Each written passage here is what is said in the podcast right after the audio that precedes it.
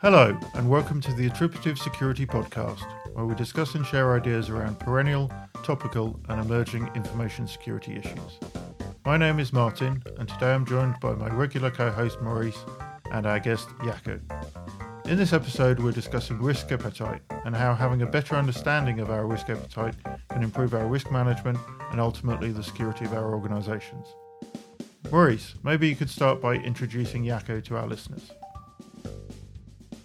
Yes, I will do.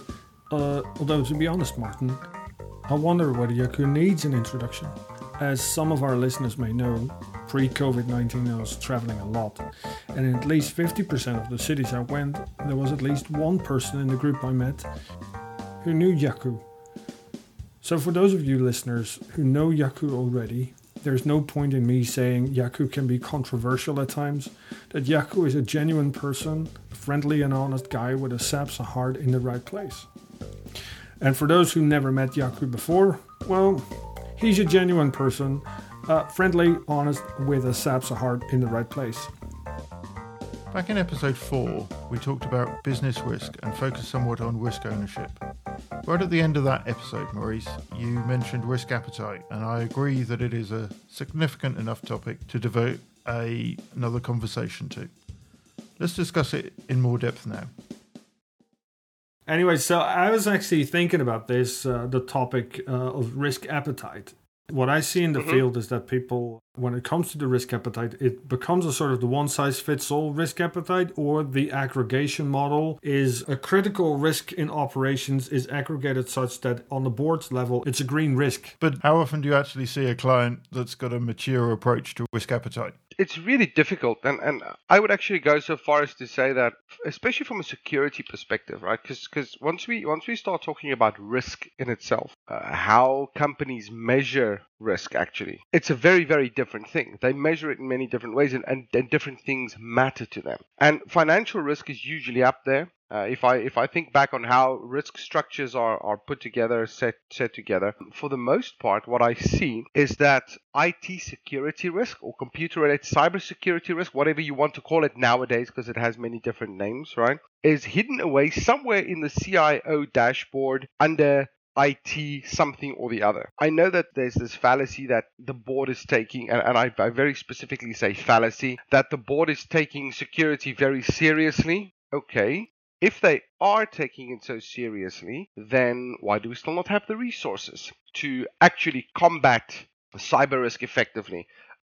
How many clients, how many businesses do we really see that have a better handle on their risk appetite than we've got a medium appetite? Mm. And when you start looking at, I think what you were touching on, getting the budget, if you don't give somebody the budget to effectively identify threats and address them, then implicitly you're actually saying you've got a, a high risk appetite. You're actually willing to take a lot of risk because you're not actually providing the budget to counteract that. In in a certain way, yes, but I think it's the the challenge that we have is that it is really hard to quantify what we do. Incredibly hard. I mean, it, it's it's hard to quantify financial risk as it is, but quantifying security risk information security risk is even harder because what do we really point to? What, what's the, the actual figures that we get to point to? We have some cost of the breach statistics, and I'm doing a little bit of air quotes here, right?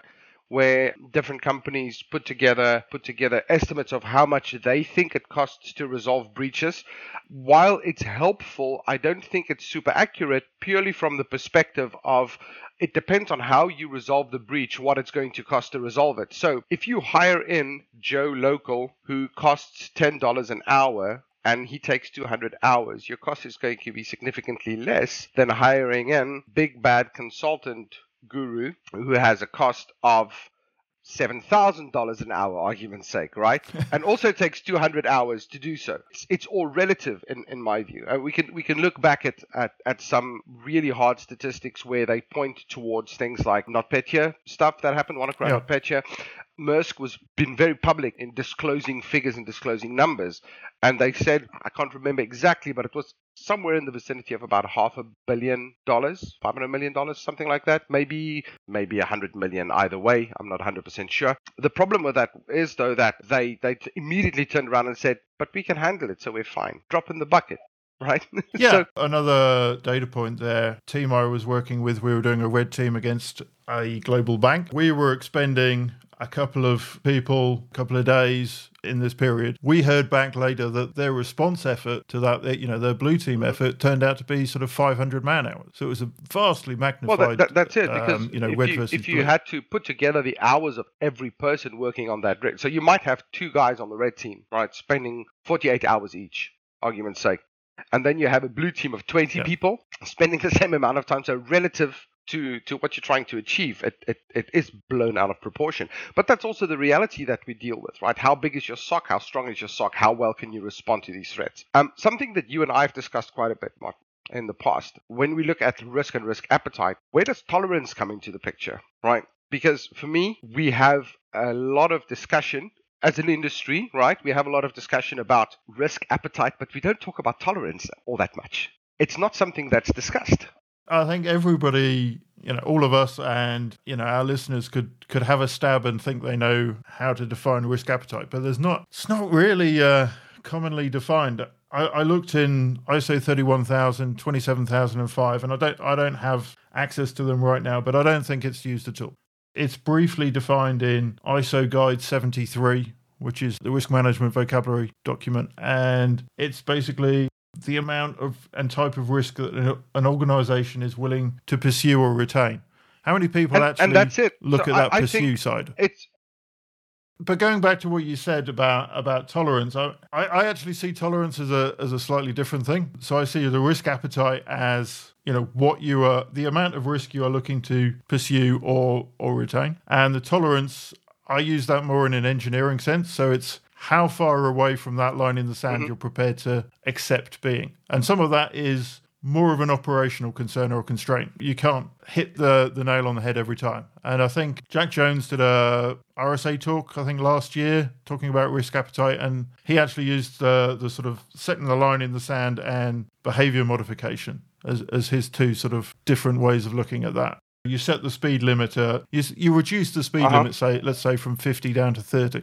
And you're not actually going to prosecute somebody for doing 32 because actually you're, you're quite happy that it's come come down and yeah maybe you know you've got tolerances on some of the devices and stuff and they're putting an effort in and actually you're you're going to accept that but you're setting your your line at 30 but maybe your enforcement line well, is a here's, you know, here's another way to look 35 at it, right? So I, I've, I've been thinking about this quite a bit, believe it or not. And if we can put it back into a little bit of geek talk, if we want to call it that, being nerds to a certain degree, if I had to explain to my to my teenage son what the difference was between risk appetite and risk tolerance, it's actually not that hard to do in layman's terms, in my view. What do you think about this? When you're playing Call of Duty, your risk appetite is defined by Okay. yourself in how much risk you're willing to take to run into a situation all guns blazing. Right. Are you going to are you going to run in and shoot the hell out of anything that moves or try to? Are you supremely confident in your abilities to be able to outrun and outgun everything because your your ability to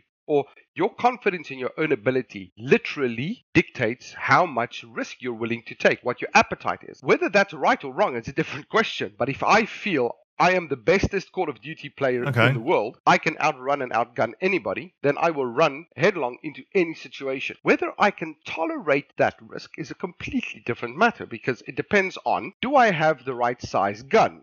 Do I have enough armor? Can I aim well enough? How well can the other guy aim? So I might think that my appetite is fine and I'm good to go, but I can only tolerate a pea shooter bullet to the head and then I'm dead. Which completely whacks out the. okay so a couple of points yeah a couple of points from that so you're talking about i guess what is Uh, your yeah, capacity for it. loss as well you're talking about risk and our listeners won't be surprised i'm going to start talking about positive and negative risk you're talking about what are Yeah. your opportunities of going in there you're you're taking a an offensive point of view and my other one you you know you've Mm-hmm. brought up a specific scenario I think it's important to realize, and the the whole blanket statements of "oh, we have a medium risk appetite" Comple- misses I'm this. so it's very contextual. my attitude to risk for retirement savings versus winter sports versus I want to go to the Absolutely. casino, a whole lot of difference. And it absolutely applies that for a, for a given business, they will have different attitudes for different classes of risk, and their risk attitude will be very different to one of their competitors. And, and I'm very happy that you say that because a couple of years ago with COSAC, right? We all attend COSAC quite regularly, and every year there seems to be a prevailing theme Yeah. um, about uh, in, in in COSAC, right? So not not not necessarily a formal or a formally defined theme, but more a, a theme that we sort of accept amongst ourselves. And you're talking right? about a theme as And- in uh, as in as in topics. So yeah, yeah. So one year we had when the word cyber came back, we had a little cyber theme, and we were all joking and laughing about it, Right, and, and, yeah. and, and, and doing things like that, right? But a couple of years ago, a lot of, of things came out, even in a lot of the presentations that were held, and I don't think it was planned like that, but context all of a sudden became something very, very important. All of us started talking about context. con- The word context yeah. featured quite a lot. And so context is actually king. There is nothing more important, in, in my humblest of opinion, than context because it dictates where you're going, what you're doing, where you're going to, and how you're going to do it. If you don't have the right context, then you absolutely don't know what's going to happen. You can't dictate that. It's the, the thing that sets you on the road that you're going towards, right? Well, it's the understanding of the context because if you don't, you don't have a scope. So it's the understanding of the context that is key, right? If you don't understand the context, you don't have a scope, so you're lost. You're boundless. Yeah. Absolutely. Everyone has the context. They may ignore it. but yeah, you've, you've got to understand it. Yeah, I think maybe so. If we if we roll everything back and we're having a discussion about risk, I believe that as an industry potentially, and may- maybe I should speak for myself and not sort of blanket the industry, but but I, I honestly do think that it's a, it's a it's a failing of our industry as a whole that we are not good at articulating context. We're very bad at that. I, that's actually what, what we brought forward in the SWOT uh, podcast there. Your risk assessment should be in context of, so you don't discuss network package problems in the financial risk assessment and vice versa.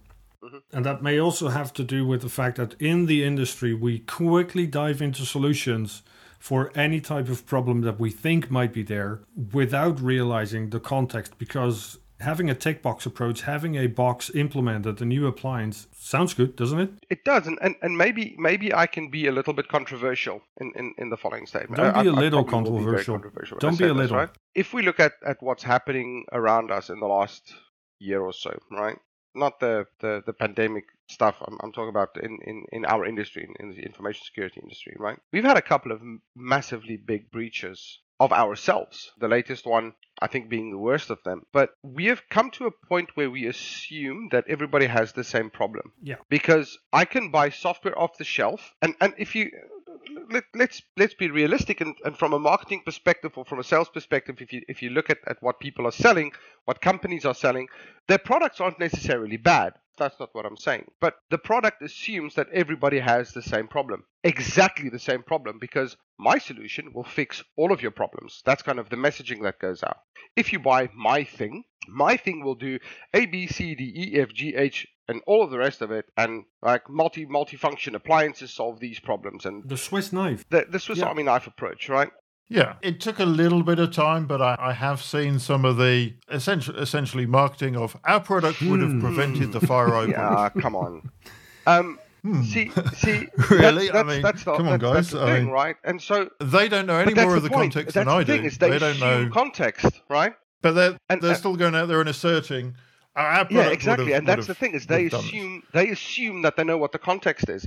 They assume that their thing will solve all of your problems. I remember a very very long time ago. It was in the early 2000s. I was part of a project where the whole idea of the project was so the, the client came to us Uh, the company that I was working for at the time and said, you know, please help help us save money. We want to spend more money on security, but we simply can't. We're spending so much money on other stuff. I, I I have no budget. Was was what the IT manager said to us. Help me find more money, uh, help me help me spend my budget more wisely. How can I do it? We ended up getting rid of well, in those days, millions of rands were lots of money, right? Uh, so me being originally being from South Africa, millions of rands is lots of money. So that would be the equivalent of millions of euros in licensing costs, where they bought products which were rated absolutely top by the Gartners of the world, for instance, and the Forresters, where they were saying, you know, these are the best products that you can possibly buy. This is, this, these are amazing products, but they were only using about a hundredth of what the product was was made to do. They bought a Humvee, and, and what they needed was a shopping yeah. trolley. Yeah. You know, it, it really was as simple well, as that. Seeing as you mentioned Gartner there, there was a, a, Gartner post I saw, I think it was early last year, saying that, you know, our investments aren't aligned to our risk. And I looked at that and I, and I thought, well, I don't think we should be aligning our investments to our risk. We should be aligning our investments to where our yes. residual risk exceeds our risk appetite. If we're already within our risk yeah. appetite, why are we investing money there? We should be investing money somewhere else. And that one of those uses for having a, a well articulated risk appetite is is you can more readily tell where you should be investing that money. What does make me, and, and, and I, am not sure if this is maybe a false sense of security or, or, or, something like that, right? But one thing that, that makes me kind of happy to see is that a lot of the breaches that are being discovered at the moment are incredibly sophisticated breaches, right? Yes. Allegedly. So, highly sophisticated breaches. Now, the reason that kind of makes me happy is because it, it, it takes it takes away the attention from the basics being done so badly. Very seriously, look at a breach report for the last all the breach reports in the last two years, right? If you look at all the breach reports for the last right. couple of years, then look at how many of those breaches could have been prevented if they actually uh, did the basics right. So you're saying they those weren't advanced attacks? On the surface, they were, maybe, but for the most part, no. And yeah, maybe it's a little bit controversial again to say that, but it is one of those things where 90% of these things could have been prevented uh, if the basics had been if done the right. house was in order. Yeah, and it, it, it really is getting back to basics, having good, sound password policies. It sounds so ridiculous, right? But eight characters, one special character, one number. That that's 60s talk, guys. I mean, look at look at that. That was advice that was given in the 1960s. Uh, yes, for time sharing, right? right? Not for um, authentication, um, for time sharing. Yeah. So it's absolutely ridiculous to think that that people still use that, that people still do that, and yet open up a policy, a password policy, and see what it says. That's kind of what you see. Well, something else that is completely wrong in our industry is that I still see people that working in our industry blaming the user to be the problem. Well, I would want to agree with that. To us, it is the it is down to the user. And think think a little bit on. Uh, I don't know how often you guys are subjected to user um, awareness programs. Uh, guilty, not that much. nope.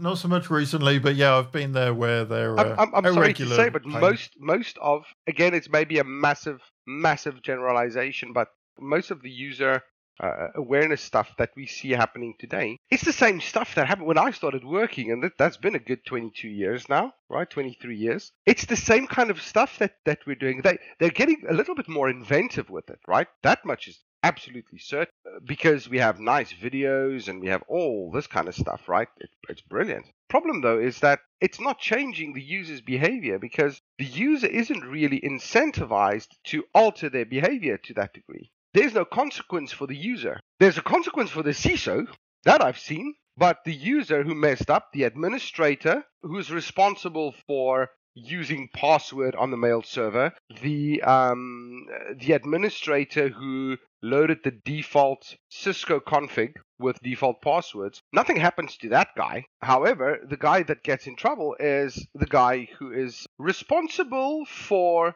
and again, I'm using air quotes, the guy who's responsible for fixing the security of the company, but has no budget, no mandate, no power, just so a title. Th- and that's a wrong delegation. He should not be made responsible for for securing oh. the company. Oh right? He should be made responsible for I couldn't agree more. Uh, making sure that the company is able to secure the company. uh, slightly different. And, and yet, yet, I know, I know, but that yet. also has to do with uh, those people positioning themselves as being responsible for securing the company. That is something that we need to stop doing there too. But that that might just be a whole very controversial and a different avenue. I, and I, I wasn't Well- talking about. So, how do we relate this back to risk appetite? I think, as I said earlier, if you're doing these ineffective measures, and these ineffective measures are embedded in the organization, and that is the way you do things, then you are implicitly accepting that you're taking a lot of risk. And I, th- I think if you start trying to look at, at what your risk is, how you're approaching risk, I think I think your risk appetite is a has its own life cycle outside of your risk management life cycle So I, and you need to manage that. But I think if you start looking at that, you start looking at well, how do we how do we start empowering people in our business to make decisions? How do we you know if we can't define our risk appetite, are we not actually increasing the likelihood that we're going to have slow, poor decision making and we're going to fail to have effective Well- delegation of that decision making as well because we're relying on the subjective inherent gut feel uh, to risk of our senior leaders and ev- everything needs to, to go up to them to actually make a, a decision That and in addition, Martin, uh, the exaggeration we use, we instantly say it's a high risk So- or it's it's uh, it's a very big impact. That's what we do too. I, I agree, but there's there's a dynamic in risk management that I I feel we we can be better at. Again, the military should probably be better at this than anybody else. But we we think about uh, when we when we talk about uh, vulnerability management. Or, or when we talk about penetration testing and a whole bunch of other things, we like as security people, we like to divide the world into the strategic and the tactical and operational worlds, right? Those three little words that, that pop up so many times. And Thanks, yeah, Harvard. No, the military uses a term called situational awareness. yep Situational awareness is something that is continuously changing. It is something that happens on the ground as people perceive things, as new information comes in, etc., etc. That's something we are really bad at, and which we which we're getting better at. I, I think in some cases that I've noticed where where good threat intelligence uh, is used at, at, at the right levels and for the right reasons. But that's kind of kind of one of those things where, where I feel if we are able to do better or be better at situational awareness, if we can define we that have better. to be better. We have That- to be better in situational awareness, the context, right? It needs to be in context. So we need to be Mm-hmm. able, instead of using the scare tactics of uh, using the threats to present to the business, we should be able to represent them as the effect on impact. What is the impact on what the business? But again, this comes back to context and the fact that it's not just you. You look at your context and then you use your context to drive your risk management. Your context is dynamic. I have a And your context yeah. is constantly changing, and you actually got to figure out. Well, okay, I did this assessment in that context. That context is now changed. What what have I invalidated? What do I need to relook at? How is that changing context actually changed the work I've previously done? Well, we say we don't want to use FUD anymore, right? And and I'm a very big supporter of not using FUD, fear, uncertainty, and doubt. That's the, the, the term that we used to that's what we used to call it. So scaring the bejesus out of people about security. If you don't do this, the world is gonna hack you. It takes ten seconds for a machine in the wild to be hacked. Yeah. You know, you can I can shout these mantras. The sky on- is falling. Yes, we can shout these mantras out for hours and hours on end, and you know, be that guy, that guy on the street corner shouting "the sky is falling." I've done that too. Yeah, and as no, but as an industry, as an industry, I feel that we we went away from FUD for quite a long time, and all of a sudden it's back. If you don't do the following, then you will be hacked. And look at the marketing of most of the big security companies out there today. I will not name names and things like that, right? It's not a name and shame game, but FUD is back, and it looks like it's back to stay at least because that's that's the rhetoric that I'm hearing, and I don't like it. If I'm honest, maybe I'm I'm starting to become a dinosaur or something, and maybe it is time for it to get back. I, I'm not sure. Um, I would love to hear your opinions on it. I, I certainly think it's as we would in polite English say, hoo ha.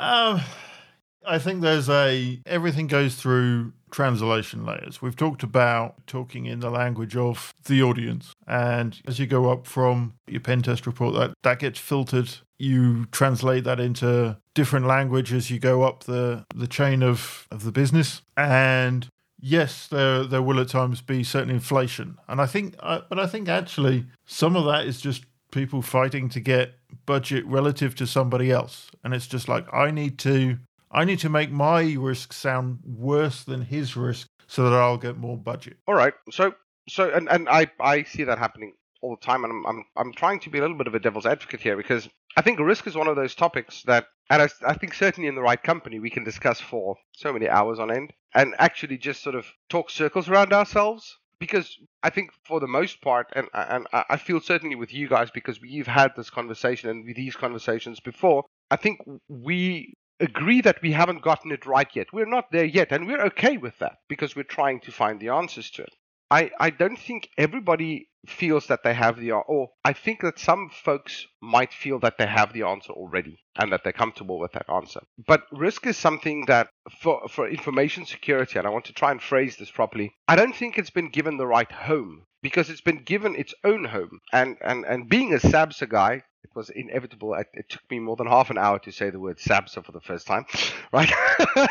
I tried and I couldn't um, uh, stick to my own. Uh, uh, but being a SABSA guy, I, I, really honestly and truly believe that security is a property of something else. I cannot stress that I enough. I can't agree more. And so, yeah, and, and I, I can't for the life of me think that we want to put IT security or information security risk separate I think maybe there is an argument for that because you know we want to categorize our risks and subcategorize our risks. And at some point I think we we probably do want to look at risks in terms of that information technology devices or logical device scenario as being different to an environmental risk or a financial risk. But I think I think and it's interesting you were you were going in the same direction as me. I think we talked back when we were talking to Bill. I think about risk ownership, and I think I think this is part of the problem. Is we get well, people who feel that they own the risk, and then they need to fight for the recognition and the you know that that risk is is sort of considered important across the business, and they get all the kudos for managing that risk. And they really should be managing that risk for somebody else. What they should be doing is allowing those true risk owners to make an informed risk decision by providing them with the information, which I think is less emotive of, well, this is what could happen, this is what your impacts could be, this is how likely we think it is, or the frequency. And then actually then when you you bring in somebody else and and they're actually making those decisions and maybe you're then managing that risk on their behalf you you start getting away from that oh well you know my risk's bigger than your risk because it it's it's not your risk at all. It's somebody else's risk that you're just trying to inform them about. And I think maybe so. You you, you said something very interesting here. When you said my risk, your risk. It's not my risk in the context of where we're dealing with risk in the company. It's not my risk and your risk. It's our risk. It's the company's risk. As the individual, at five o'clock in the afternoon, you pack your bags and you leave. You go away. You go home. The risk is the company's risk. It's not your in a certain way, I suppose you can argue that it's your risk, but it is not an individual's risk, it is the company's risk. And it's not being looked at, at it in that way, if you understand what I'm, well, I hope I'm, I'm articulating this properly, right? It's really, really hard because people are fighting over, yeah, my risk is more important. It's not about my risk and your risk, it's the company's risk. And what is what is the bigger risk? What will lead, and, uh, and this is again the context, what will lead to the biggest opportunity or loss event. Yeah, so you're talking about the impact, right? Negative or positive impact. Positive. Uh, yeah. For the business. Mm-hmm. Uh, the organization as a whole. Of course, uh, individuals are managing those risks. If you're looking at a company, that company doesn't exist. It only exists because we believe it exists. But that's um, another different avenue there. yeah. it's not an independent, sentient. Uh, and it's not being, my ideas there. I, I, copied that idea from uh, Harari uh, from his book, The Humankind. Mm-hmm. I, I think you're right there. The challenge we face is you've said a lot there, Jaco, and I, I agree with a lot of what you said there. Information security should not be a separate silo or a separate uh, pillar in the organization. It should be integrated into everything, right? Just as SABSA preaches it, at property of something else. The challenge I currently face in, in the migration there is one of those is the risk appetite. Information security has this challenge of when something is wrong in one of their systems, like user access, there's something wrong with the user access management. It has a certain risk, and the impact of this is X, and that is beyond the appetite set. And then it moves up to the business, and there in the aggregation model, that risk appetite is then just well, it's different, and therefore the high risk from a subdomain shows up as green. I, I hear you 100%. And I, I think it is safe to say that I could not agree with you more if I wanted to, right? I guess if I had to try and answer that or quantify, justify why you're struggling with this so much, is again, I shall be controversial, I think. we are such a stagnant industry. Between the three of us, if we add our experience together, that's more than 60 yep. years of experience, yep. right? Closer to 70 years of experience, right? How much has really changed in your job in the last 25 years? Well, really honestly, not much, right? Because the same techniques, the same ideas, the same way we tried to protect things 20 years ago, they're still being tried. It's like that donkey, right, hitting its head against the wall. I think at a certain point, when you've conceptualized things enough, then yeah, you've got a point there. Right. So the down in the details, you know, obviously a lot and of things so, have changed. And so and so in in the in the details, how we do it, how we do it has changed. The techniques have changed, but our approach to it is still pretty much the same. And, and for the most part, I know I overgeneralize, but I'm trying to to make no, that's a, all right. a, yeah, yeah. a point about the non-evolution of, of our industry here, right? So again, on the surface, what we're doing, I remember I was I, the very very first conference that I ever attended. Conference, it was like this trade show thing.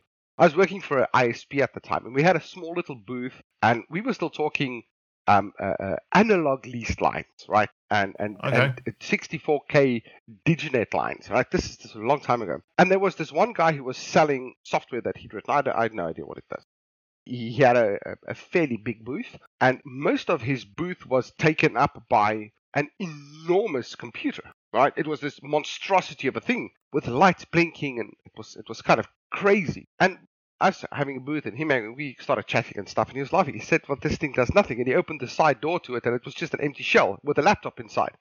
Oh, but I have blinky lights. That's it. That was the thing. As he said that nobody nobody was interested in looking at a piece of software on a laptop, but this huge monstrosity that he he, he put together, right? It had people people were like, "Wow, this is amazing." It's how you dress it up, and I think that we're really good at that. We dress things up at the at the top layer, so we dress things up and make and it look all pretty. we get back to snake right? there, there we go. Right, we we it, it oh it's it's pretty and it's blinky and it's it's gorgeous and it's but down below same shit different day I think is the right that's what it boils down to. And so what Maurice was saying earlier and that's that's the thing that triggered me into into this little bit of a, the the rant that I'm that I'm having now is very specifically you mentioned mentioned access management. If you look at the way that the automotive industry has evolved over the last 25 years things that matter uh, uh become the baseline. So, and, and, again, it's going back to the, getting the basics right. But the basics we had 20 years ago and the basics that we need today are different things. And so, in an in an automobile, 25 or 30, 40 years ago, whatever it was, um, certainly where I'm from, um, uh, 40 years ago was a different story. But you had uh, it started with uh, with seatbelts. Seatbelts got upgraded to airbags and that's gone one step ahead and one step higher and one step higher and one step higher, right? And so, as a baseline standard, what the European Union dictates is what is the absolute minimum safety measures you need in an automobile. That's upgraded every single year. That bar goes higher, but we don't see it as going higher. It just becomes the new norm. It becomes the new hmm. normal. And that there are certain there are certain manufacturers which I think is safe to say are the the trailblazers. Somebody once said to me, if you want to know what's going to be standard on a car, in 10 years from now, look at what the Mercedes S Class is doing today. And by one or two years either way, uh, that was a pretty accurate statement. There are trailblazers. There are the, the guys really are way ahead of their time in how they approach things and how they do things. And the rest of the industry adopts that, and that's fine because they refine it and they improve on it. If you look at the first airbags that were put into the S class, right? they were shit. Well, even now, airbags still break people's faces and they do all sorts of nasty things, right? If you look at the first sat nav that was put into that car, into that Trailblazer, it was horrible. It was improved upon later as it was tweaked and refined, but it became the new normal. And that's something that I truly hope we will be able to get right, not only as the security industry, but specifically in risk management. We're looking at how to protect things the same way we did 20 years ago. I, I think it's time that we shift that baseline. So, like the new normal, the new basics, the, the basic hygiene, that should be the new normal, right? And not, we should aspire to have great access management. That should be implied. That should just be there because we have the ability to do that. It's not. But a- I think we're getting there as people move towards more managed solutions. They're moving from an on-premise solution to a infrastructure as a service to a Anything as a platform as a service. service to anything as a service, and they're actually removing a lot of the those concerns, uh, or at least transferring them to to somebody else. Those bars are are rising, I think. But I, I just want to go back to what Maurice was saying about aggregation, and that you know you talk about risks being aggregated upwards. I think talking about risk appetite, we need to be looking top down. Not it sounds very bottom up, and this is one of the challenges I, I certainly see with risk appetite is how do you disaggregate i guess um, these things so you really want to be looking at, at the top level because it's it's your business leaders the top level that are going to be setting the appetite originally. That maybe that's a a risk appetite for loss of customer records. Now that needs to then be distributed across all of your applications and systems that maybe store customer records. So that's going to go down to many different systems and applications that maybe have different owner application owners and different risk owners. And the difficulties come in how you actually say, well, if my risk appetite says I'm okay with a 10% chance of losing 100,000 customer records in a year, how do you distribute that across all your different systems? And not just how do you distribute it across systems, but how do you then start looking at is that in a single breach or is that multiple breaches across a year? So you've got the, all of a lot of what we do is single loss event. We talk about single loss events and we don't actually look about, you know, we talk about likelihood all the time. And I understand why we talk about likelihood all the time, but sometimes you actually need to consider frequency. It's not there's a 10% chance. It's, well, can I actually start having multiple events and how am I going to start aggregating that? So I think you need to start top down and then that's actually going to build the the mechanisms for how you sort of Well, start aggregating it- that stuff up. It sounds like you're almost talking about a- domino effect that that could happen, which is which is something that we haven't we haven't seen a lot of, but there certainly are good examples of of, of some domino effects, right? Um, and and not only within security, so it's a security event that led to a domino effect in other parts of the business that was disastrous, right, catastrophic in some cases. So th- there are a couple of things that come to mind when, when I think of this, and, and I don't have the answers. These are observations, um, uh, if I'm honest. So the one thing is, I, I, I think again we are really good at speaking our own language.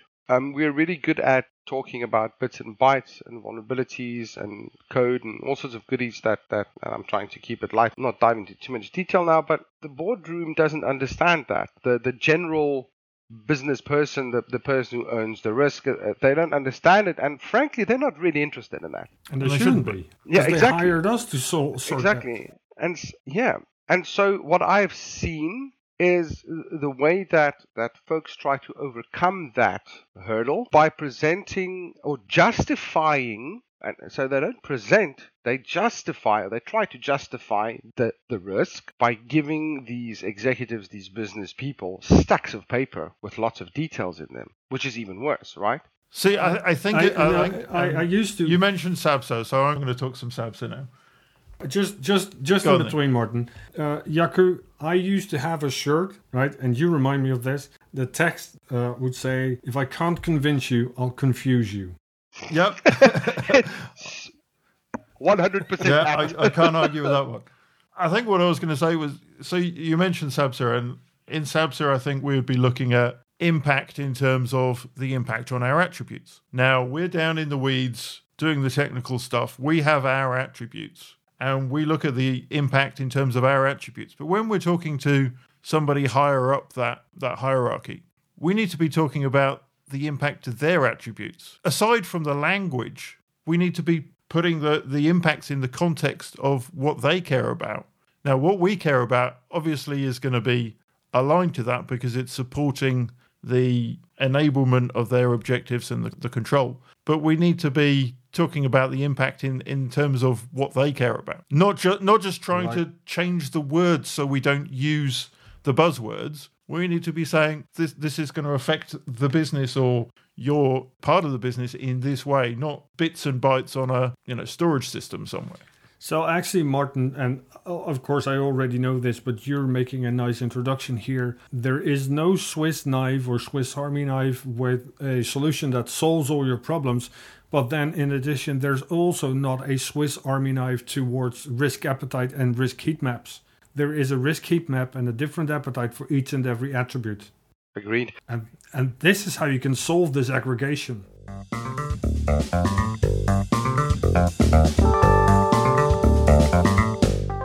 In conclusion, I think we've strayed a little from our initial topic of risk appetite, but I think we've covered that it's important to consider our risk appetite within our risk management processes and practices, and that actually having that a separate view of our attitude to risk with its own articulation and its own life cycle and its own views on the business context is valuable in driving better risk management decisions throughout the organization and reducing the likelihood of slow and poor decision making and enabling better delegation of uh, decision making.